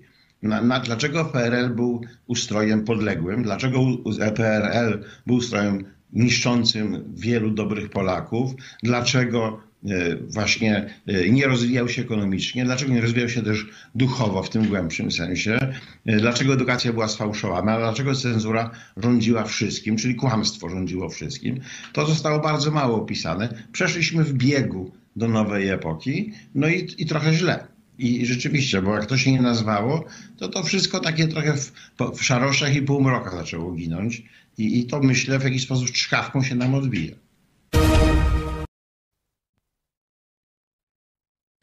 Ym, choć inne słownictwo, troszeczkę rozmycie, tam, że dobrzy esbecy i tak dalej, to jednak ten wniosek końcowy jest dość poprawny. Ja nie myślę, że mógłbym być w jednej partii, zapewne bylibyśmy raczej, e, ksiądz ym, Zięba byłby w partii demokratycznej, a w partii republikańskiej, nie? Tak te, grubo rysując te podziały, ale widać, że przynajmniej w niektórych sprawach można dochodzić do punktów wspólnych, czyli gdzieś budować na jakichś punk- wspólnych punktach wartości. Nie? Pokazuje to, żeby. Mm, unaocznić, że wcale nie jest tak, że no ci, którzy są, że tak powiem, w naszej bandzie, czyli tu część Polaków powie o pisowcy, no to, to tu są wszyscy kryształowi i tak dalej, a ci, którzy są w tej drugiej bandzie, no to są wszyscy jacyś tacy cięci na umyśle, czy, czy, czy tacy nie do rozmowy, czy tacy, którzy nie myślą, są z definicji zdrajcami. Oczywiście ta druga strona myśli o y, tej stronie pisowskiej y, tak samo. To jest podział sztuczny i fałszywy. To jest podział sztuczny i fałszywy. Bo ani PiS nie jest partią republikańską, ani nie jest partią prawicową, ani nie jest partią konserwatywną. Chyba, że za konserwatyzm rozumiemy umiłowanie do ślubów katolickich. I każdy bierze po trzy. No to tak, to taki konserwatyzm to u nich jest. Mnoga. I, i tak dalej. Ani wszyscy po tej antypisowskiej stronie barykady, nie są wyznawcami szatana i nie odprawiają tam codziennie rano e, mszy i wiecie, mszy tych satanistycznych i nie wiadomo, co tam jeszcze do, dolewają, czy, czy tego nie. To często są ludzie, którzy umieszczeni w polskiej rzeczywistości, a polska rzeczywistość jest rzeczywistością trudną, ponieważ chrześcijaństwo jest pozorne. Chrześcijaństwo w Polsce reprezentuje Kościół katolicki, który nie jest kościołem chrześcijańskim, który jest pełen ludzi o najciemniejszej moralności. Tutaj te skandale pedofilskie to w takim, no, że tak powiem, prostym sposobie pokazują to. Nie? I to nie, żeby tam ileś, tu dyskusja jest, czy 4, czy 6, czy 10% księży to pedofile. Nie o to chodzi. Chodzi, ilu biskupów ich kryło. Teraz macie biskupa chyba z Kworca, czy jakiegoś innego, który jak ksiądz Isakowicz-Zaleski powiedział, że on krył pedofila i kiedy już było wiadomo, że jest pedofilem, to z polskiej parafii przeniósł go na ukraińską, gdzie on tam ukraińskie dzieci gwałcił, to oni mówią, że nieprawda i y, tego księdza Isakowicza do sądu podadzą. Kuria straszyła księdza Isakowicza, że go poda do sądu. Nie? Y, I to już wtedy obowiązywały te nowe przepisy, jakieś takie, że już musi zgłaszać tych, y, tych księży. Nie? Po pewnym czasie kuria zaczęła przepraszać, że rzeczywiście coś takiego się zdarzyło. No a dlaczego oni nie zastosowali tych przepisów? Albo one były nowe i jeszcze nie zdążyli się z nimi obznajomić, że trzeba ujawniać pedofilię. Rozumiecie? No kłamie. Widać, że i tu teraz mógłbym jakieś zacząć się denerwować, jakieś wiązanki puszczać, ale sobie to odpuśćmy, że to jest najciemniejsza dziura w czarnej dziurze kościoła katolickiego, ten biskup z Kworc, czy jakiś, czy ta cała diecezja tarnowska. Zobaczcie, ksiądz, to, zobaczcie, scenariusz kleru się pojawia. Ksiądz zaczyna walczyć o ujawnienie prawdy o skandalach pedofilskich. I to księdza chcą zniszczyć, nie? Biskup chce zniszczyć księdza, który chce powiedzieć prawdę. W klerze się, jak wiecie, udało. Tutaj się nie udało i już teraz y, z innego klucza ćwierka ten y, chyba biskup z Kworc, czy, czy nie pamiętam y, nazwiska, ale wtedy był w Tarnowie. Czy za to odpowiadał? Zdaje się, że biskup Życiński też tam jakoś wtedy się przewinął w tej sprawie, ale to będziemy o 13 więcej mówić. Czyli mamy pozór Kościoła już nie mówię tylko o fundamencie, czyli że Kościół katolicki zaprzeczył darmowości zbawienia, że tylko przez zaufanie Jezusowi Chrystusowi człowiek uzyskuje zbawienie, bo to się stało 500 lat temu. Ale Kościół katolicki, odrzucając Ewangelię, poszedł w kierunku, można powiedzieć, porówni pochyłej upadku moralnego, szczególnie najwyższego duchowieństwa, a potem księży. I dzisiaj mamy tego owoc. Po kilkuset latach odrzucenia Ewangelii, a pozostawienia skorupy chrześcijańskiej, mamy ludzi o najczarniejszym poziomie moralnym, czyli biskupów katolickich. Nie? I teraz partie prawicowe w Polsce na kogo się orientują? Na biskupów katolickich. No a teraz jest człowiek prawicowy, ale uczciwy. Czyli on ma właściwy kod wartości. Nie? On chce tego samego, co amerykańscy republikanie. Ale widzi, że Kościół katolicki to jest najczarniejsza sotnia zła. To ma pójść do partii katolickiej?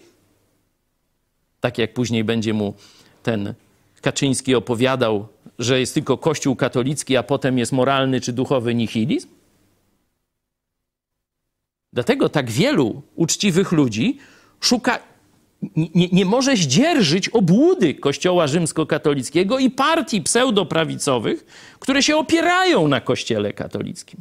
Dlatego oni są, można powiedzieć, odpychani od prawicowości i szukają, albo idą w niebyt polityczny, w emigrację wewnętrzną, albo gdzieś próbują znaleźć miejsce gdzie indziej.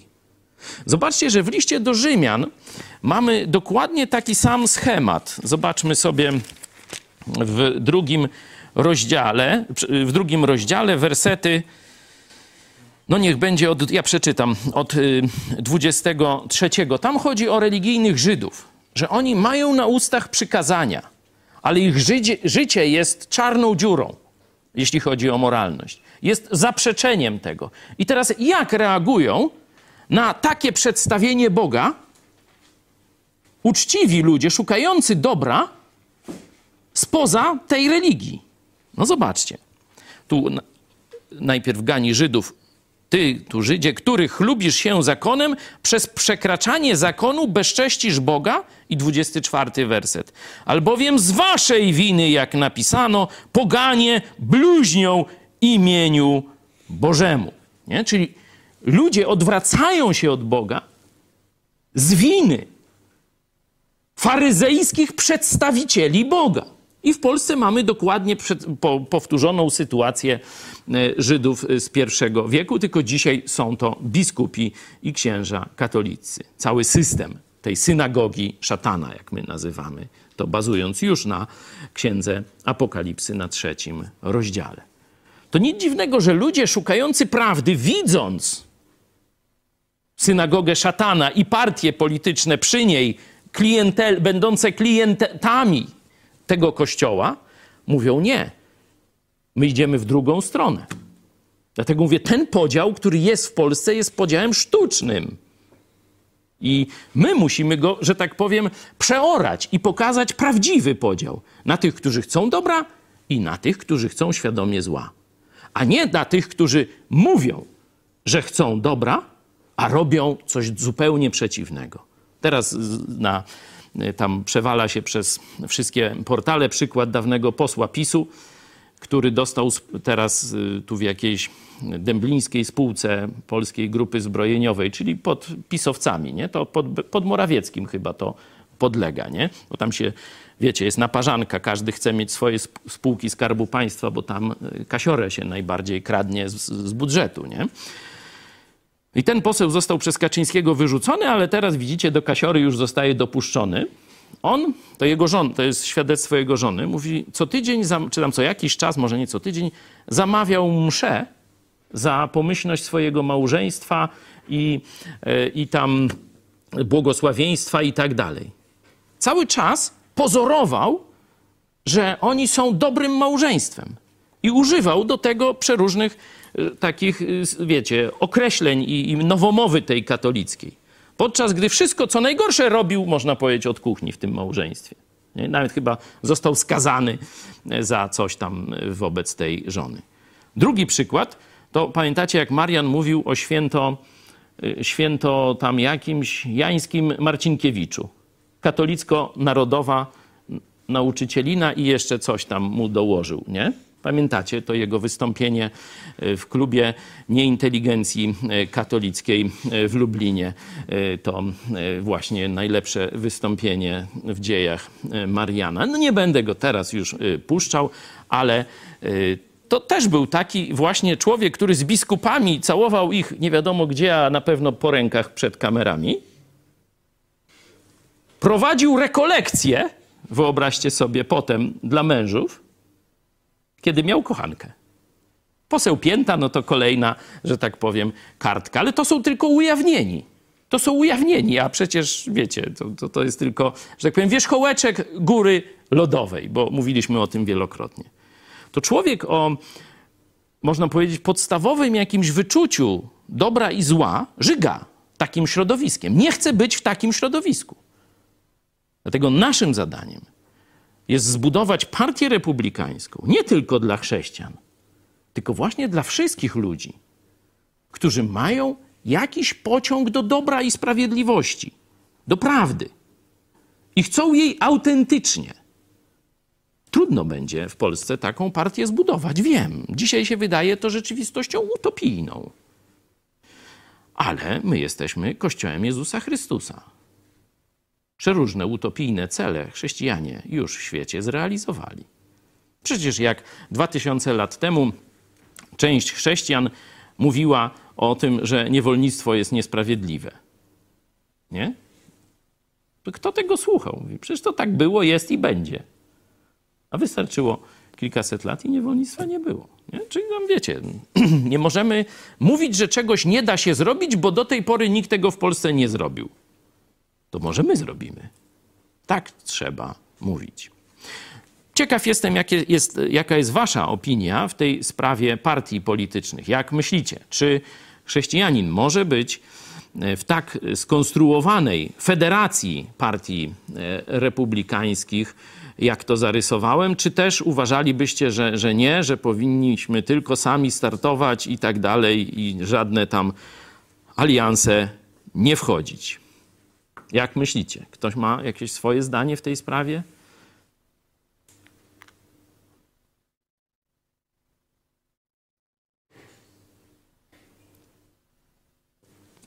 Halo, halo? Wóz transmisyjny. Ja mam taką obserwację, trzymając się tej, tej historii ze statkiem, że apostoł Paweł wszedł w koalicję z partią żołnierzy wtedy, kiedy ona musiała zrobić dobrze, bo nie miała żadnego innego ruchu. Może tak być. Ale pokazałbym kilka innych takich mm, przykładów z Pisma Świętego, na przykład procesy apostoła Pawła, jak, y, czy jak y, no, rzymscy żołnierze ratują go przez, przed fanatycznymi Żydami, którzy chcą go zabić. I y, wtedy oficer rzymski, słysząc, że on jest obywatelem rzymskim, pozwala mu nawet przemawiać. A potem, kiedy apostoł Paweł mu mówi: Słuchaj, jest planowany zamach na moje życie, to ile tam, ilu żołnierzy poderwał? Kilkuset. Wydaje mi się, że z pięciuset żołnierzy do ochrony apostoła Pawła poderwał. I tu nie musiał.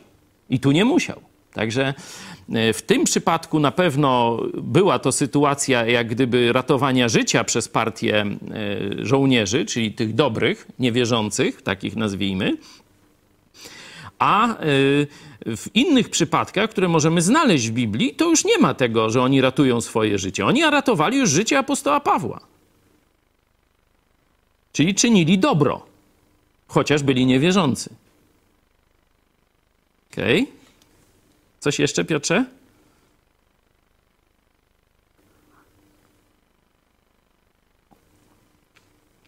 Ktoś inny chce zabrać głos?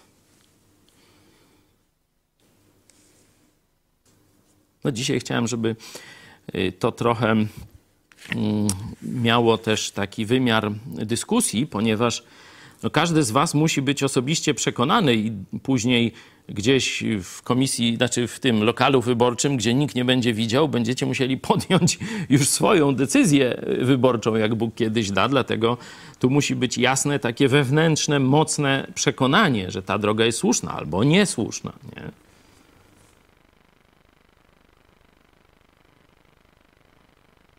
Hej. No To ty- Może ja znowu to coś powiem. E, myślę, że tak pojedyncza osoba to zginie w tłoku, ale jeśli już będzie grupka y, wierzących ludzi, to już może zacząć działać. Tak, tak ja tak, tak myślę, bo w pojedynkę można by było ciężko, że zginąłby w tym tłumie, przypuszczam. Mhm. Ale już jakiś kilkaosobowy sojusz taki ki, kilku wierzących, no już mogłoby tam działać ostro w partii. Mhm. Czyli rozumiem Cię, że jest ta partia, która ma ogólne, wspólne wartości, że fundament wartości jest e, sam, znaczy ten sam dla całej tej powiedzmy struktury, ale pojawia się jakieś tam koło chrześcijańskie, czy, czy oni się w jakiś sposób wspierają, tak? O No tak, że, Mhm. żeby nie, że, no mówię, no jedna osoba, no jest takie powiedzenie, wpadniesz między wrony, to kracz jak orny. No i jeśli jedna osoba wpadnie w takie, powiedzmy, środowisko, no mo, mo, można by skręcić w tamtą stronę. A jeśli będzie miała wsparcie y, chrześcijan, to już tak łatwo nie będzie ich przeciągnąć, że w tym momencie będą działać już y, i będą oddziaływać może bardziej na tamtych, że przeciągnąć tamtych na ich stronę, w ten, ten sposób. Ważne jest też dodawanie sobie otuchy i zachęty, bo w polskim parlamencie w tym dobie po 1989 roku było paru ewangelicznych chrześcijan, co do których nawrócenia nie mam y, wątpliwości. Ale to, co powiedziałeś, się stało. Oni weszli w środowisko całkowicie obce ideowo Biblii i po pewnym czasie stali się chrześcijańskimi lewakami, liberałami, ekumenistami. W ciągu paru lat z porządnych chłopów zrobiły się dziady. Miałem nawet nieprzyjemność rozmawiać z takim jednym dziadem. Także to, to już wolę z księdzem Ziębą. Dyskutować niż z tamtym e, popaprańcem. I tu jeszcze raz powtórzę, bo wiecie, oglądają nas różni ludzie, nie zawsze słyszący wcześniejsze nasze wypowiedzi. To, że dyskutujemy z księdzem, to wcale absolutnie nie znaczy żadnego zbliżenia ekumenicznego. Bo my na jakim poziomie z tym księdzem dyskutujemy? Na poziomie republiki, na poziomie państwa. Na dokładnie tym samym poziomie, gdzie prawie 500 lat temu nasza szlachta podpisywała, razem uzgadniała szlachta protestancka, szlachta katolicka, szlachta e, różnych tam odłamów e, kościoła prawosławnego, Konfederację Warszawską, gdzie zobowiązywali się do niedyskryminowania siebie nawzajem w państwie, czyli w urzędach nie będzie brane pod uwagę wyznanie szlachcica, który się ubiega o urząd, ani w sprawach wiary, Nigdy polska szlachta przeciwko sobie szabli nie wyciągnie, by rozstrzygać spory doktrynalne. To była istota Konfederacji Warszawskiej. Oni nie rozmawiali w jednym kościele, żeby stworzyć jeden kościół prawosławno-protestancko-katolicki. Nie, absolutnie nie. Każdy z nich zachowywał swoją tożsamość kościelną. Ale w sprawie politycznej, polis, sprawa wspólna, Rzeczpospolita, potrafili rozmawiać, ustalić wspólne wartości, ustalić sposoby funkcjonowania państwa. I to była zdobycz największa złotego wieku w Polsce. Dlatego, kiedy rozmawiamy z księdzem, rozmawiamy z księdzem jak z politykiem. No zresztą, akurat w przypadku tego księdza powiedzenie, że on jest politykiem, jest oczywistą oczywistością. Rozmawiamy z katolickim politykiem, żeby zastanowić się, jak powinno wyglądać nasze wspólne państwo które powinno mieć wartości oparte na Biblii. I tu pewnie katolicy się zgodzą, że złodziejstwo jest grzechem. Zaraz, ale jak ksiądz kradnie, czy to też jest grzech? Nie. No część katolików powie nie. No to z tymi nie zbudujemy chrześcijańskiej republiki. Ale jest część katolików, którzy powiedzą, nawet jak papież kradnie, jest złodziejem i trzeba odciąć się od tego. Nie? To są ci, że tak powiem, katolicy, z którymi możemy budować rzecz pospolitą. Mamy wspólny fundament wartości. Czy jeszcze ktoś chce coś powiedzieć o tym? Ja chciałem dodać o tym, że jest nakaz taki, że mamy, że chrześcijanie mają być światłem e, i solą ziemi. Czyli mają być wzorem takim nawet w, w partiach, w których e, jest ich y, mniejszość, to oni mają być właśnie takim wzorem dla reszty, żeby, żeby ta reszta wiedziała, jak postępować. Mhm. To jeśli przeszedłeś do Biblii, to ja jeszcze podam e, kilka fragmentów, e, które. Ten jest oczywiście bardzo, e, bardzo dobry, pokazuje, że my mamy jak gdyby być na szpicy, my mamy dawać wzór, my mamy dawać intelektualne zaplecze i pomysły, wizje dawać. Nie? I to w historii Ameryki jest jasno widoczne, że to chrześcijanie dawali wizję temu państwu. To oni dawali główne pomysły i tak dalej, i tak dalej. Pokażę wam na przykład Ewangelia Marka. Te teksty nie odnoszą się bezpośrednio do naszego zagadnienia, czy chrześcijanie mogą być w jednej partii politycznej z niewierzącymi, ale dają pewne światło Czyli dają pewien kierunek, gdzie na zasadzie zastosowania możemy te teksty wykorzystać. Ewangelia Marka, dziewiąty rozdział, wersety y, od 40 do 41 poproszę.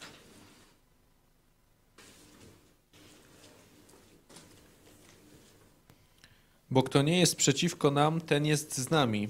Albowiem kto by napoił was kubkiem wody w imię tego, że należycie do Chrystusa, zaprawdę opowiadam wam, nie straci zapłaty swojej. Dzięki. Oczywiście to jest kontekst e, nieco inny. Chodzi o działania misyjne, ale jest tu, e, jest tu pewien, e, pewien obraz taki postawiony. Wiecie, że Jezus powiedział, że przyszedł miecz przynieść nie? i że stanie tam domownik jeden przeciwko drugiemu ze względu na Jezusa. A tu jest sytuacja, bo gdy ktoś jest przeciwko nam, no to jest jasne, nie? Ale jeśli ktoś już nie jest przeciwko nam, to to już jest czegoś znak. To to już jest czegoś znak, że on jak gdyby nie opowiedział się po stronie zła. Jednoznacznie. On może jeszcze nie wie, w którą stronę pójść, ale widać, że gdzieś go ciągnie w stronę dobra. Pamiętamy e, tych oficerów rzymskich, którzy e, sprzyjali apostołowi Pawłowi. Pamiętamy faryzeuszy przecież, którzy w jakiś sposób sprzyjali Jezusowi. Było ich niewielu, ale byli. Ale byli. Zobaczcie, kto nie jest przeciwko nam, ten jest za nami. I dalej, jeśli ktoś czyni wam dobrze, choć wie, wie że jesteście chrześcijanami, o, to z tym już można gadać. To z tym już można gadać. Czyli to jest, można powiedzieć, pewien klucz do szukania sojuszników w polityce, nie? Czy, czy w ogóle w życiu społecznym. Dalej, mm, Galacjan 6, rozdział 10, werset. Przeto póki czas mamy, dobrze czynimy wszystkim, a najwięcej domownikom wiary. Tu zobaczcie, nie ma takiej, e, takiej sprzeczności, że o, tu jest Kościół i tu my dla chrześcijan to jesteśmy tacy, a tu są wszyscy inni niewierzący, no to my już ich olewamy. Tak robią masoni. Tak robią przeróżne katolickie, tajne czy półtajne stowarzyszenia. Nie? Tu na przykład pan Szumowski jest tego przykładem. Pogrążył Polskę, a teraz dupę piecze na jachcie jakiegoś innego kawalera maltańskiego.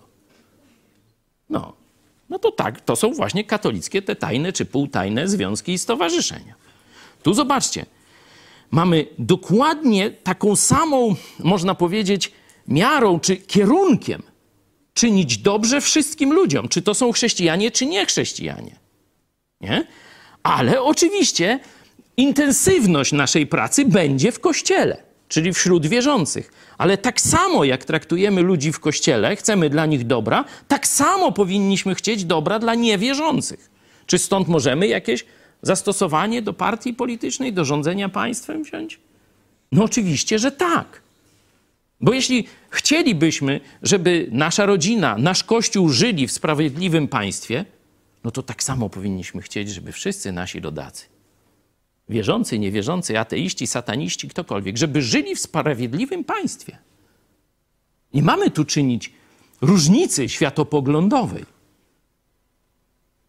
Do takiego stopnia, można powiedzieć, obiektywizmu, a nie jakiejś plemiennej, wiecie, e, takiej zaściankowej koterii, nadają się tylko nowonarodzeni chrześcijanie. Czyli ten postulat udał się tylko w państwach, które były właśnie tak, jak tu mój przedmówca powiedział, nasolone chrześcijanami. Tylko tam ten wzorzec, oczywiście niedoskonale, bo to to w niebie dopiero będzie, ale udało się zrealizować. Że tylko chrześcijanie, patrząc na, na całą historię świata, tylko chrześcijanie mogli wzbić się na taki poziom, nie jesteś mojej wiary, nie jesteś z mojego kościoła, ale chcę dla ciebie takiego samego dobra jak dla moich dzieci. Takiego samego państwa, takich samych praw chcę dla ciebie jak dla moich dzieci. Bo to już nie można myśleć swoim ego. Bo moje ego zawsze będzie po stronie mojej rodziny, moich bliskich, wiecie, stąd ten nepotyzm. Żona tego, jak się ta świnka nazywała u nas? Andrusz, nie? Już musi zarabiać po 15 tysięcy miesięcznie. Bo inaczej ją udusi. No żeby ona taka była utalentowana i tak se wiecie, firmę ze zrobiła i by, i by se zarabiała. A niech i 30 zarabia. Ale ona na zrabowanym będzie żyła. Czyli na podatkach twoich i moich. W spółeczce, fundacji jakiejś z jednoosobowym zarządem zasilanym ze funduszami ze Skarbu Państwa, czy tam wiecie, jakoś tak. No, noż to tak właśnie. To jest katolicka republika, a my mamy zbudować chrześcijańską. Czyli wszyscy mają mieć takie same prawa. Wszyscy mają mieć takie same szanse. Nie wszyscy dojdą do tej samej mety, ale wszystkich tak samo traktujemy. Dla katolika to jest niemożliwe. To mówiłem wam. Powieszą flagę na figurze przed kościołem. Antyterroryści muszą iść. Spalą chrześcijan. Nawet policji nie wysyłają, żeby zabezpieczyć ślady. To jest Republika Katolicka. Raport o prześladowaniu biblijnych chrześcijan macie na tacy, możecie sobie zobaczyć. Jest na naszej stronie, czytajcie. Wszystko, tam są załączniki, zdjęcia, dokumenty, pisma procesowe, takie, śmakie i uwakie. Wszystko jest udokumentowane. Jak państwo nie działa w stosunku do krzywdy, która się dzieje chrześcijanom, albo jak państwo nawet do tej krzywdy zachęca i podpuszcza, na przykład telewizja publiczna, obrażając nas, że jesteśmy tajemniczą sektą. A potem są niszczenia samochodów, a potem są podpalenia samochodów. To jest katolickie państwo polskie. No, może tam polskie, polsko-rosyjskie, o tak powiemy. Drużba z Sojuzem stworzyła. Co jeszcze moglibyśmy powiedzieć? Hmm. Może na koniec przeczytajmy sobie 24 mm, werset z Ewangelii Marka z trzeciego rozdziału i na tym skończymy. 24 i 25. Jeśli by królestwo samo w sobie było rozdwojone, to takie królestwo nie może się ostać. A jeśli dom sam w sobie byłby rozdwojony, to taki dom nie będzie mógł się ostać. Dzięki. Tu mówiliśmy o tej potrzebie budowania wspólnoty, działania wspólnego i tak dalej. Ale tu jest kolejna granica. Pamiętacie, tam zaczęliśmy o tej granicy e, duchowej, że kiedy to by nas wiązało, nasz los moralny i nasze wybory moralne, to nie możemy się w taki związek włączać, czyli to jest związek ekumeniczny, kościelny, to nie, małżeński, to nie, taki biznes, gdzie ręczę za moralność drugiej osoby, to też nie, nie.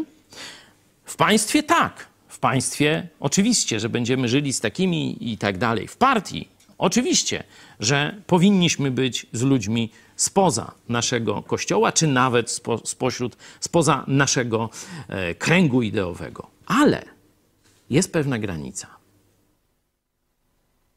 Czy możemy zbudować, czy budować państwo, kiedy jeden nazywa akt pedofilii zbrodnią, a drugi nazywa ten sam akt ubogacaniem psychiki dziecka? Jak myślicie? To pytanie retoryczne już nie będziemy, jako że czas obiadu już jest bliski. Nie będę, bo to jest oczywiste pytanie, za proste, żeby się z nim mierzyć.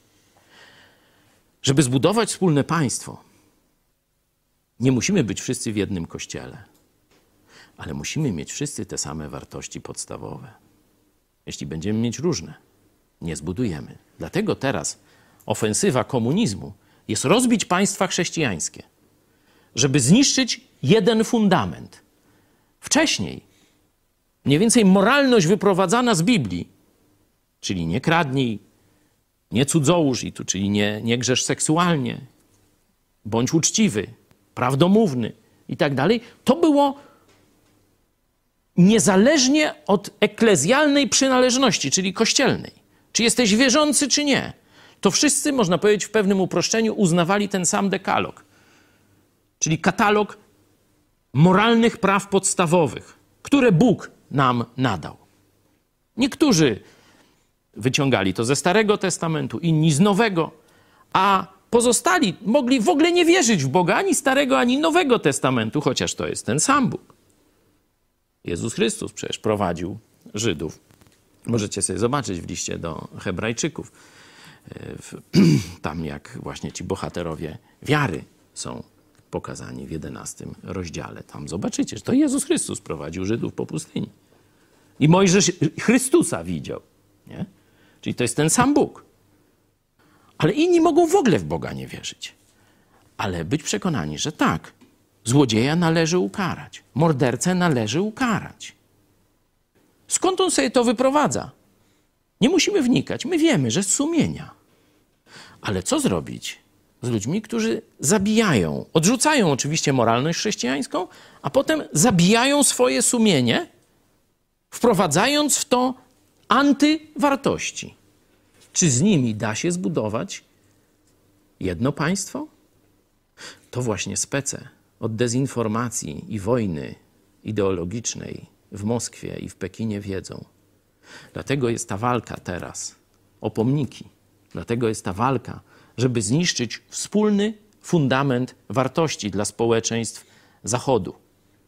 Jeśli się to uda, te społeczeństwa, tak jak mówi zresztą sam Jezus, te społeczeństwa się nie ostoją, te społeczeństwa upadną, pogrążą się albo w bratobójczej wojnie, albo w takiej niemożności funkcjonowania, że siła z zewnątrz po prostu tylko dotknie, a to się przewróci. Taki jest plan diabła, taki jest plan komunistów. Oglądajcie nas każdego dnia o 13. Będziecie wiedzieć o tym, jak ten plan realizowany jest w szczegółach. Jak takie proste rzeczy, jak na przykład, czy założysz maseczkę, czy nie założysz maseczkę, wiążą się z tym planem rozbicia społeczeństw Zachodu, z diabelskim planem. Ja chciałbym już dzisiaj kończyć. Zaśpiewamy coś na koniec, może, żeby się pożegnać z naszymi braćmi i siostrami w Chrystusie.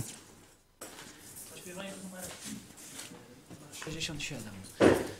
Jesteście na ziemi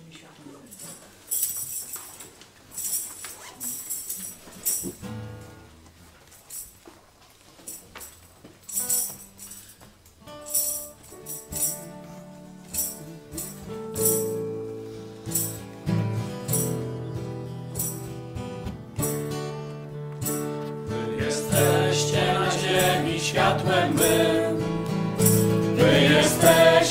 Ziemi światłem my. Aby ludzie widzieli dobre czyny was i chwalili Ojca, który w niebie jest. Aby ludzie widzieli dobre czyny was i chwalili Ojca, który w niebie jest. My jesteśmy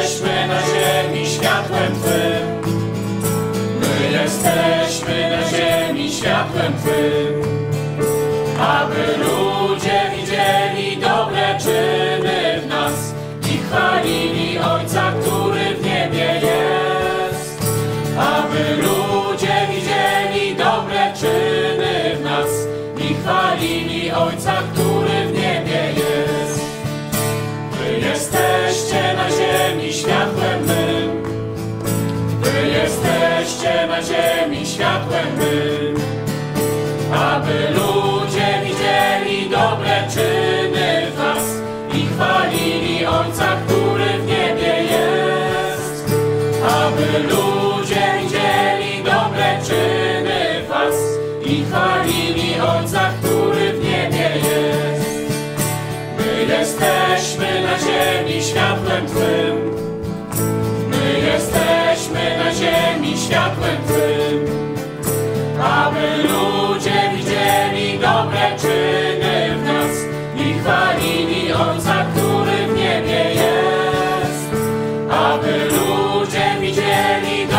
Czyny w nas i Ojca, który w niebie jest. Na koniec jeszcze taki dodatek o kredytach. E, Mówiliśmy kilka tygodni temu o portfelu chrześcijańskim, o kredytach i tak dalej. E, I y, zastanawiałem się, czy kredyt hipoteczny to ręczymy całym swoim majątkiem, czy hipoteką pod daną nieruchomość. Czyli kupiliśmy działkę za powiedzmy 100 tysięcy, no to tylko do wartości działki. I okazuje się, że i tu widać wpływ Biblii. Wyobraźcie sobie, że tam, gdzie Biblia rządzi, to jest sprawiedliwie, a tam, gdzie rządzi rewolucja francuska, socjaliści i różni paprańcy, to jest niesprawiedliwie. Podział jest taki: w Ameryce jest inaczej, w, Polsce, w Europie jest inaczej. Czyli w państwach socjalistycznych Europy to wziąłeś kredyt, powiedzmy 100 tysięcy, i to, że działka teraz, y, wiecie, zbankrutujesz, działka ma 50 tysięcy wartości z jakiegoś powodu, sprzedadzą działkę za 50 tysięcy, a resztę z ciebie ściągną albo z twoich dzieci. To jest Europa komunistyczna, socjalistyczna? W Stanach Zjednoczonych nie. Wartość działki jest tyle. Ile chcesz dać, pytają banku, kredytu na tą działkę? Ona jest warta dziś 100 tysięcy. No dobra, dam ci 70. Dał 70. Gość zbankrutował, nie spłaca. Biorą działkę. Ile działka dzisiaj warta? 50. No to bank dostaje 50, a nie 70. To jest sprawiedliwe. I on, i ten y, obywatel, pożyczkobiorca ponoszą ryzyko. w systemie komunistycznym, etatystycznym, socjalistycznym. Tylko ty ponosisz ryzyko, nie bank, który jest uwiązany pod państwowy cycek. Do zobaczenia.